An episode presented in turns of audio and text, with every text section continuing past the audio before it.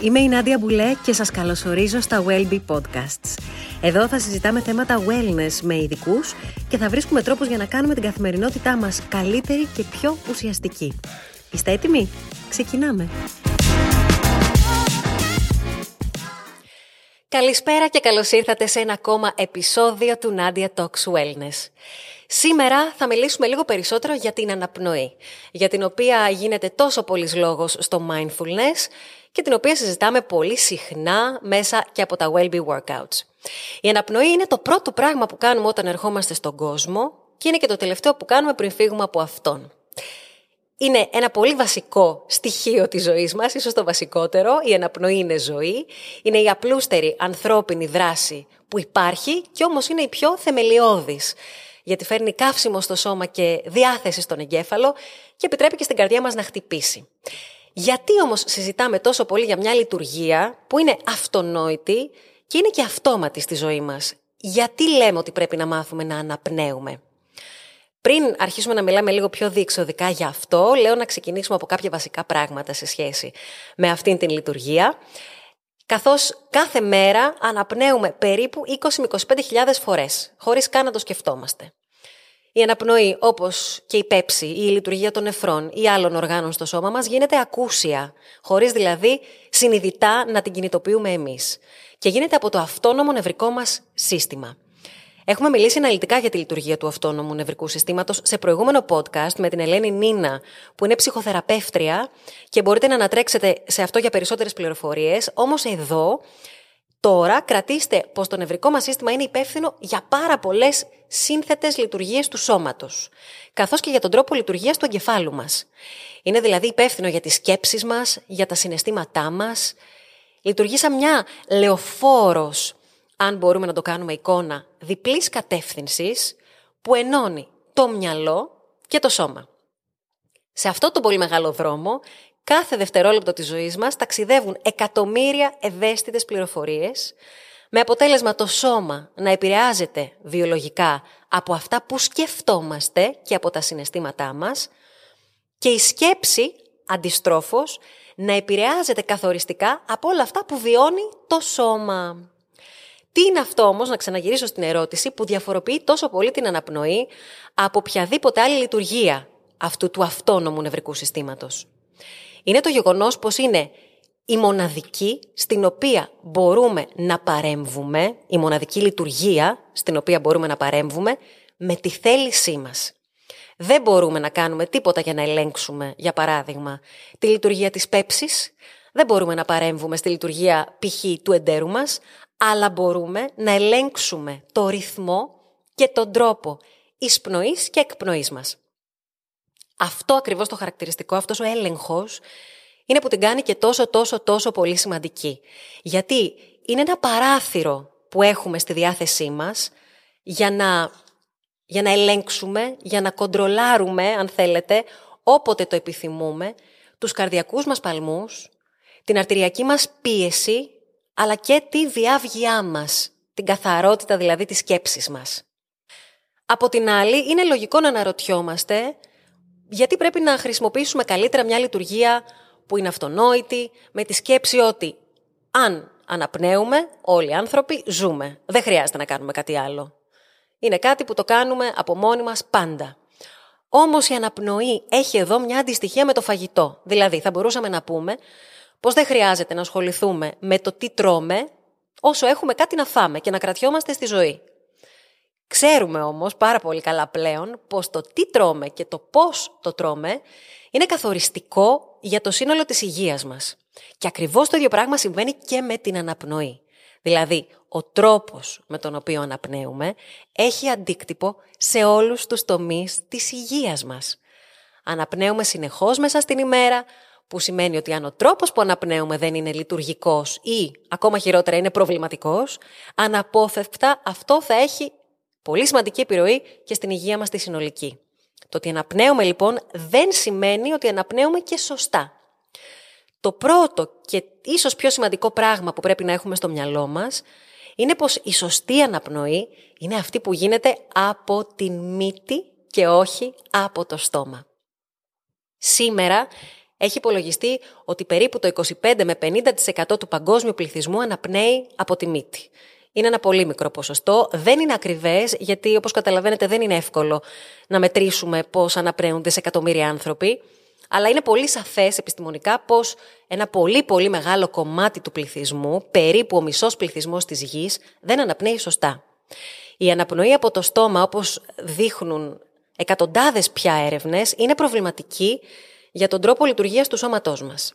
Σχετίζεται με νευρολογικά, με αναπνευστικά θέματα και με υψηλή πίεση. Σε ένα πολύ ενδιαφέρον πείραμα που έκανε το Πανεπιστήμιο του Στάνφορντ, στο οποίο συμμετείχε και ο James Nestor. Ο James Nestor είναι ο συγγραφέας του βιβλίου Ανάσα, για το οποίο σας έχω μιλήσει πάρα πολλές φορές. Θεωρώ ότι είναι από τα καλύτερα βιβλία που υπάρχουν εκεί έξω, mainstream βιβλία που μιλούν για την σημασία της αναπνοής. Τι έκανε λοιπόν ο James Nestor ως υποκείμενο του πειράματος, μαζί με τους υπόλοιπους που συμμετείχαν, σφράγισαν με σιλικόνη τη μύτη τους, ώστε να είναι υποχρεωμένοι να αναπνέουν για 10 ημέρες μόνο από το στόμα και για τις επόμενες 10 ημέρες έκαναν ακριβώς το αντίθετο. Ανέπνεαν μόνο από τη μύτη, κλείνοντας το στόμα τους καθ' όλη τη διάρκεια της ημέρας και μέτρησαν τα αποτελέσματα. Τα αποτελέσματα λοιπόν ήταν σοκαριστικά. Όπως περιγράφει και ο ίδιος, λίγες ώρες μόνο, μόνο λίγες ώρες αφού κλείσαν τη μύτη τους, η πίεσή τους είχε ανέβει δραματικά, άρχισαν να ροχαλίζουν από το πρώτο κιόλας βράδυ, είχαν υπνική άπνοια, δηλαδή σταματούσε η αναπνοή τους όσο κοιμόντουσαν, ήταν συνέχεια κουρασμένοι, δεν μπορούσαν να συγκεντρωθούν και ένιωθαν μια συνολική καταπώνηση που είχε πολύ σοβαρό αντίκτυπο και στη διάθεσή τους. Και αυτά τα ζητήματα της δυσκολίας στην αναπνοή τα έχει σήμερα πάρα πολλοί κόσμος. Δυσκολίες στον ύπνο, άσθμα και χρόνια νοσήματα που συνδέονται με τη λανθασμένη αναπνοή. Τώρα πάμε λίγο στη μύτη. Πάμε δηλαδή να καταλάβουμε για ποιο λόγο η μύτη είναι τόσο σημαντικό όργανο του σώματος. Είναι ένα πολύ σύνθετο καταρχάς και πολύ ευαίσθητο όργανο που έχουμε και η σημασία της όλα δείχνουν πως είναι πολύ υποτιμημένη. Είναι πολύ πολύ πιο σημαντική από ό,τι νομίζουμε μέχρι σήμερα. Παλιά βέβαια οι άνθρωποι ήξεραν πόσο σημαντική ήταν η αναπνοή από τη μύτη και αυτή η γνώση είναι κομμάτι της αρχαίας παράδοσης πάρα πολλών λαών σε ολόκληρο τον κόσμο. Έχουν βρεθεί κείμενα και παραδόσεις από την Κίνα και την Νότια Αμερική μέχρι την Ινδία που το υπογραμμίζουν αυτό. Οι άνθρωποι τότε αντιμετώπιζαν την αναπνοή ως φάρμακο και ως αναπόσπαστο κομμάτι της υγείας. Μάλιστα, οι ηθαγενείς της Αμερικής προπονούσαν, σε εισαγωγικά, από μωρά τα παιδιά τους να αναπνέουν με, το, με τη μύτη και όχι με το στόμα και όταν κοιμόντουσαν τους έκλειναν μαλακά το στόμα για να εξασκηθούν στη ειρηνική αναπνοή. Και αυτό γιατί έβλεπαν εμπειρικά στην καθημερινότητά τους πως αυτός ο τρόπος αναπνοής είχε άμεσο αντίκτυπο στη σωματική τους διάπλαση, στο μέγεθος των πνευμόνων τους και στην ικανότητά τους να επιβιώνουν σε μια καθημερινότητα που απαιτούσε πολύ σοβαρές σωματικές ικανότητες. Αντίστοιχα, στην Ινδία αντιμετώπιζαν παραδοσιακά την αναπνοή από το στόμα ως ένδειξη τεμπελιάς. Σαν να αποφεύγεις δηλαδή να κάνεις κάτι που σου κάνει καλό, επειδή απλώς το βαριέσαι. Πάει τόσο παλιά αυτή η εμπειρική γνώση για τη σημασία του να αναπνέεις από τη μύτη, που φανταστείτε ότι έχει βρεθεί κείμενο του 1500 π.Χ.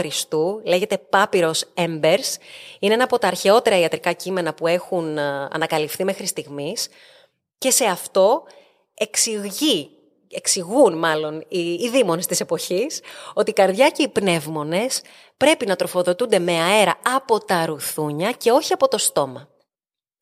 Τώρα μέσα στα χρόνια όλη αυτή η εμπειρία κάπως χάθηκε, κάπως υποτιμήθηκε και πολύ πρόσφατα πάλι η επιστήμη ασχολήθηκε με το να επιβεβαιώσει και να αποδείξει επιστημονικά, με πειράματα δηλαδή, αυτές τις, ε, αυτή, αυτή την γνώση που υπήρχε παλιά. Όσο παράξενο και αν μας ακούγεται, οι περισσότεροι σύγχρονοι άνθρωποι αποδεικνύεται πως αναπνέουμε υπερβολικά. Πολύ περισσότερο δηλαδή από ό,τι χρειάζεται ο μεταβολισμός μας για να λειτουργήσει. Με αποτέλεσμα να επιτρέπουμε στον εαυτό μας να χρησιμοποιεί μόνο το 50% του οξυγόνου που μπαίνει στο σώμα. Το υπόλοιπο οξυγόνο που μπαίνει απλώς φεύγει στην εκπνοή και ξαναμπαίνει πάλι σε υπερβολικό βαθμό με την επόμενη εισπνοή. Αυτό, όπως καταλαβαίνουμε, κουράζει το σώμα αντί να το βοηθά. Γι' αυτό και στα breathworks, όταν θέλουμε να χαλαρώσουμε το σώμα και να ενεργοποιήσουμε το παρασυμπαθητικό νευρικό σύστημα, δηλαδή την κατάσταση λειτουργίας ξεκούρασης του νευρικού μας συστήματος, στην οποία το μυαλό και το σώμα νιώθει πως βρίσκεται σε μια κατάσταση ασφάλειας και έτσι ηρεμεί. Όταν λοιπόν θέλουμε να το πετύχουμε αυτό, χρησιμοποιούμε αργές και βαθιές εισπνοές και ακόμα πιο αργές εκπνοές. Φανταστείτε ότι ένας μέσος άνθρωπος σήμερα αναπνέει περίπου 20 φορές το λεπτό, ενώ ο ιδανικός ρυθμός αναπνοής είναι 6 φορές το λεπτό. Από την άλλη μεριά η αναπνοή γνωρίζουμε πια πως είναι και πληροφορία. Πληροφορία που δίνει το σώμα στο μυαλό. Όσο πιο γρήγορα και ρηχά αναπνέουμε, τόσο περισσότερο βάζουμε το σώμα μας σε μια κατάσταση στρες. Και όσο περισσότερο στρεσαριζόμαστε, τόσο πιο γρήγορα και ρηχά αναπνέουμε. Δημιουργείται δηλαδή ένας φαύλος κύκλος. Αυτό δίνει ένα σήμα στον εγκέφαλό μας ότι κάτι δεν πάει καλά, ότι βρισκόμαστε σε κατάσταση κινδύνου και συνεπώς τι κάνει, ενεργοποιεί το συμπαθητικό νευρικό σύστημα, το οποίο για να μας βοηθήσει να ξεφύγουμε από τον υποτιθέμενο κίνδυνο στον οποίο βρισκόμαστε, ανεβάζει τους καρδιακούς μας παλμούς, ανεβάζει την πίεση, ανεβάζει την κορτιζόλη στο αίμα και θέτει το σώμα μας σε γενική κατάσταση επιφυλακής. Στο σημερινό τρόπο ζωής, αυτή η στρεσογόνα κατάσταση είναι καθημερινή. Και αυτή η συνεχής εγρήγορση που νιώθει το μυαλό και το σώμα μας προκαλεί χρόνια προβλήματα υγείας. Το breathwork λοιπόν έρχεται για να σπάσει αυτόν τον φαύλο κύκλο και με τον έλεγχο της αναπνοής, με βαθιές και μεγάλες εισπνοές και ακόμα πιο μεγάλες εκπνοές, δίνει σήμα στο νευρικό σύστημα ότι τα πράγματα είναι καλά και ότι μπορεί να ηρεμήσει και πάλι. Αντίστοιχα, αν θέλουμε να αντιμετωπίσουμε μια υποτονική κατάσταση, με τις κατάλληλες αναπνοές μπορούμε να τονώσουμε την ενέργειά μας και να ενισχύσουμε τις λειτουργίες ενός ανθρώπου που το χρειάζεται. Άρα, μέσω του συστηματικού ελέγχου της αναπνοής μας, μπορούμε να δημιουργήσουμε έναν νέο τρόπο λειτουργίας του νευρικού μας συστήματος. Σκεφτείτε τη λειτουργία ως εξής.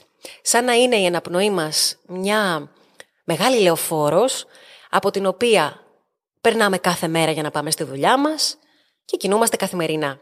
Είναι ο δρόμος που γνωρίζουμε πολύ καλά, με τον οποίο είμαστε πολύ εξοικειωμένοι και που τον χρησιμοποιούμε συνέχεια. Από αυτό λοιπόν τον δρόμο περνάνε πολλά αυτοκίνητα. Έχει φανάρια, είναι ένας οργανωμένος δρόμος, μιας και χρησιμοποιείται συχνά, έχει σηματοδότηση και ό,τι άλλο τέλος πάντων χρειάζεται μια μεγάλη λεωφόρος. Αυτή είναι η αναπνοή που κάνουμε αυτόματα. Είναι η αναπνοή που δεν έχουμε σκεφτεί και που, όπως είπα και πριν, με τον τρόπο που ζούμε σήμερα γίνεται ρηχή και γρήγορη. Σιγά σιγά όμως αυτός ο μεγάλος δρόμος δεν μας εξυπηρετεί πλέον. Οπότε, μέσω του ελέγχου της αναπνοής, αρχίζουμε να ψάχνουμε νέα δρομάκια, νευρολογικά δρομάκια, που μας πηγαίνουν στη δουλειά μας με πιο ήρεμο και αποτελεσματικό τρόπο. Αντί δηλαδή να αφήνουμε το σώμα να αντιδρά αυτόματα σε καθημερινές καταστάσεις, του δείχνουμε ότι θέλουμε να ακολουθήσει ένα νέο δρομάκι. Αυτά τα νέα δρομάκια στην αρχή είναι στενά, είναι κακοτράχαλα, ακριβώς γιατί δεν τα χρησιμοποιούσαμε μέχρι τώρα. Όμως, με την καθημερινή τους χρήση, με το καθημερινό δηλαδή breathwork, με τον καθημερινό έλεγχο αναπνοής, δίνουμε σήμα στον εγκέφαλό μας πως μας είναι σημαντικά και πως θα συνεχίσουμε να τα χρησιμοποιούμε και να τα χρειαζόμαστε για την καθημερινή μας μετακίνηση. Τι κάνει λοιπόν ο εγκέφαλος; Αντιλαμβάνεται ότι πρέπει να τα μεγαλώσει, πρέπει να τα στρώσει, πρέπει να τα φωτίσει, πρέπει να τα κάνει όλο και πιο λειτουργικά και εύκολο προσβάσιμα. Δημιουργεί δηλαδή μέσω της νευροπλαστικότητας ένα νέο τρόπο λειτουργίας του σώματος, ο οποίος όσο περνά ο καιρός γίνεται όλο και πιο εύκολος και επιθυμητός. Έτσι λοιπόν μαθαίνουμε στο σώμα μας πώς να διαχειρίζεται και έντονες στρεσογόνες καταστάσεις πριν ακόμα αυτές προκύψουν. Με τη χρήση των τονωτικών αναπνών που έχει το breathwork και των έντονων αναπνών που έχει το breathwork, μαθαίνουμε να στρεσάρουμε το σώμα μας, το νευρικό μας σύστημα ελεγχόμενα και μετά να το ηρεμούμε. Με αποτέλεσμα ουσιαστικά να το προπονούμε στο πώς να αντιδρά και να μην χάνει τον έλεγχο όταν το πραγματικό στρες έρθει στη ζωή μας. Το μαθαίνουμε πώς να είναι προετοιμασμένο, πώς ε, να μην βρίσκεται μπροστά σε καταστάσεις που δεν ξέρει πώς να τις αντιμετωπίσει. Κάποιοι από τους τρόπους τώρα που έχουμε στο breathwork για να πάρουμε τον έλεγχο της αναπνοής στα χέρια μας είναι το μέτρημα των εισπνών και των εκπνών, το οποίο βοηθά κιόλας το μυαλό να κατευθύνεται μακριά από ανήσυχες σκέψεις που το απασχολούν. Ουσιαστικά το κρατά απασχολημένο, το κρατά επικεντρωμένο στο μέτρημα και δεν φεύγει σε άλλες στρεσογόνες ε, σκέψεις και σε άλλα στρεσογόνα συναισθήματα. Επίσης στο breathwork χρησιμοποιούμε τη σύντομη άπνοια μετά την εισπνοή και την εκπνοή για να βοηθήσουμε το σώμα να μπει σε κατάσταση χαλάρωσης ενώ χρησιμοποιούμε και τις βαθιές, αργές ή γρήγορες και έντονες εισπνοές και εκπνοές ανάλογα με αυτό που θέλουμε να πετύχουμε. Ανάλογα με το αν θέλουμε να προσφέρουμε τόνωση και ενέργεια στο σώμα μας ή αν θέλουμε να χαλαρώσουμε το σώμα μας και να ρίξουμε τους παλμούς μας. Και επίσης με τις ασκήσεις αναπνών βοηθάμε και τα πνευμόνια να βελτιώσουν τη χωρητικότητά τους και το μέγεθός τους. Και το μέγεθος των πνευμόνων κατ' επέκταση συνδέεται με την καλύτερη συνολική μας υγεία. Τώρα, όπως σε όλα τα πράγματα, έτσι και στο breathwork είναι πολύ πολύ σημαντική η επανάληψη και όχι τόσο η ποσότητα. Είναι δηλαδή προτιμότερο και πολύ πιο αποτελεσματικό να κάνουμε 5 λεπτά πρακτική στην ημέρα από το να αφιερώνουμε μία ώρα την εβδομάδα. Και αυτό γιατί με τη συχνή επιστροφή γυμνάζεται και το μυαλό και το σώμα στο να κάνει συνήθεια αυτή την πρακτική. Να ανοίξει, όπως λέγαμε και πριν, αυτούς τους νέους δρόμους στο νευρικό μας σύστημα. Η πρακτική της αναπνοής αξίζει ιδιαίτερα εάν είστε το είδος του ατόμου που δυσκολεύεται με το διαλογισμό. Παρότι ο συνδυασμός διαλογισμού και breathwork είναι ιδανικός. Όμως, επειδή πολλοί μου αναφέρετε και εμένα ότι δυσκολεύεστε πολύ να μείνετε σε διαλογισμό έστω και λίγα λεπτά, μπορείτε να ξεκινήσετε από το breathwork και σιγά σιγά να περάσετε στο διαλογισμό. Θα σας είναι πιο εύκολο και πιο αποτελεσματικό. Δεν χρειάζεται να ακολουθούμε την ίδια πρακτική breathwork κάθε φορά. Μπορούμε να παίξουμε με τις πρακτικές. Μπορούμε να ακούσουμε το σώμα μας. Πρέπει να ακούμε το σώμα μας. Μπορούμε να πειραματιστούμε. Μέσα σε λίγες ημέρες, δοκιμάζοντας τις διάφορες τεχνικές αναπνοών, θα βρείτε μια τεχνική που θα σας ταιριάζει. Για παράδειγμα, εγώ που είμαι αγχώδης άνθρωπος και στρεσάρομαι εύκολα, βρίσκω πολύ πολύ βοηθητικές τις τεχνικές ε, της αναπνοής των ίσων χρόνων και την τσάντρα μπέτη, δηλαδή την εισπνοή από το αριστερό ρουθούνι και την εκπνοή από το δεξί. Γιατί και οι δύο αυτές τεχνικές βοηθούν στην ηρεμία του νευρικού συστήματος. Η μύτη, όπως σας έλεγα και πριν, είναι ένα πολύ ευαίσθητο όργανο και μέσω της αναπνοής βοηθά στη γενικότερη ισορροπία του σώματος. Και όπως λέει και ο James Nestor, θα μπορούσαμε να παρομοιάσουμε την αναπνοή με το πεντάλ του αυτοκινήτου, όπου το δεξί ρουθούν είναι το γκάζι. Όταν εισπνέουμε δηλαδή κυρίως από αυτή τη δίωδο, από το δεξί ρουθούνι, επιταχύνουμε την κυκλοφορία του αίματος, ανεβάζουμε τη θερμοκρασία του σώματος και αυξάνουμε και την κορτιζόλη, την ορμόνη του στρες. Όλα αυτά συμβαίνουν επειδή η αναπνοή από το δεξί ρουθούνι ενεργοποιεί την κατάσταση πάλι υφηγή που θέτει το σώμα σε γρήγορση και σε ετοιμότητα. Και επιπλέον η αναπνοή από το δεξί ρουθούνι τροφοδοτεί με περισσότερο αίμα το αντίθετο ημισφαίριο του εγκεφάλου, το αριστερό, και κυρίως τον προμετωπιαίο φλοιό που σχετίζεται με την λογική μας σκέψη, με τη λήψη αποφάσεων και την υπολογιστική μας ικανότητα. Είναι αυτό που η κινέζικη φιλοσοφία ονομάζει Yang, η αρσενική ενέργεια. Είμαι σίγουρη ότι θα το έχετε ακούσει. Αντίθετα τώρα, η εισπνοή από το αριστερό ρουθούνι έχει ακριβώς ανάποδα αποτελέσματα και λειτουργεί σαν φρένο που ελέγχει τον γκάζι της δεξιάς μεριάς. Το αριστερό ρουθούνι συνδέεται περισσότερο με το παρασυμπαθητικό νευρικό σύστημα, δηλαδή με τον μηχανισμό χαλάρωσης που διαθέτει το σώμα μας και που μειώνει το άγχος, ρίχνει τη θερμοκρασία του σώματος και την αρτηριακή πίεση. Η αναπνοή λοιπόν από το αριστερό ρουθούνι κατευθύνει τη ροή του αίματος στη δεξιά πλευρά του εγκεφάλου, του προμετωπιαίου φλοιού, στην περιοχή που συμμετέχει στη δημιουργική και στην αφηρημένη σκέψη μας. και σχετίζεται περισσότερο με τη διέστηση σε αντίθετη με τη λογική σκέψη του άλλου ημισφαιρίου που σας ανέφερα πριν. Και είναι αυτό που η κινέζικη φιλοσοφία ονομάζει yin ή αλλιώς θηλυκή ενέργεια. Το yin και το yang είναι η ισορροπία που θέλουμε να πετύχουμε και προφανώς το σώμα μας λειτουργεί καλύτερα όταν βρίσκεται σε κατάσταση ισορροπίας, μεταβαίνοντας ένα λάξ και ανάλογα με τις ανάγκες του από τη δράση στη χαλάρωση και από την ονειροπόληση στη λογική σκέψη. Αυτή την εναλλαγή ανάμεσα στα ρουθούνια τη χρησιμοποιούμε επίσης πολύ συνειδητά στο breathwork για να ενισχύσουμε την ισορροπία που χρειαζόμαστε και το καλύτερο από όλα είναι πως είναι άμεσα προσβάσιμη σε όλους μας ανεξαιρέτως. Μπορούμε όλοι όπου και αν βρισκόμαστε να κάνουμε αυτές τις ασκήσεις και να νιώσουμε άμεσα πολύ πολύ καλύτερα. Υπάρχουν πολλές διαθέσιμες πρακτικές αναπνοών και πολλές προσεγγίσεις τις οποίες μπορείτε να βρείτε και με διαφορετικές ονομασίες ανάλογα με το δρόμο που ακολουθεί ο καθένας. Όμως όλες οι προσεγγίσεις και όλες οι ασκήσεις έχουν σαν στόχο να ελέγξουν την αναπνοή προς όφελός μας. Και ο στόχος ο δικός μας είναι να κάνουμε τουλάχιστον μία από αυτές τις πρακτικές, αυτή που μας ταιριάζει, κάθε φορά, σε καθημερινή βάση. Ακόμα και ένα λεπτό την ημέρα εστιασμένης, σκόπιμης αναπνοής μπορεί να κάνει πολύ, πολύ μεγάλη διαφορά στην καθημερινότητά μας και στη σωματική και την ψυχική μας υγεία. Αυτά που σας ανέφερα μέχρι τώρα είναι μόνο κάποια από τα ωφέλη της αναπνοής που πλέον γνωρίζουμε με βεβαιότητα, αλλά δεν είναι μόνο αυτά.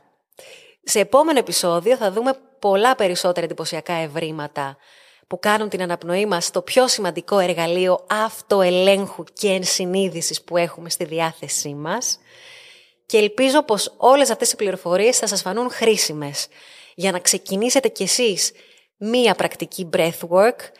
Μπορείτε να ξεκινήσετε, όπως σας είπα και πριν, από ένα λεπτό εστιασμένης, συνειδητής αναπνοής και από εκεί και πέρα να δείτε πόσο πολύ βοηθιέστε και να αυξήσετε το χρόνο, να αυξήσετε τη συχνότητα στη ζωή σας, γιατί είμαι σίγουρη πως ξεκινώντας αυτή η καθημερινή συνήθεια θα σας γίνει όχι μόνο ευχάριστη αλλά και απαραίτητη.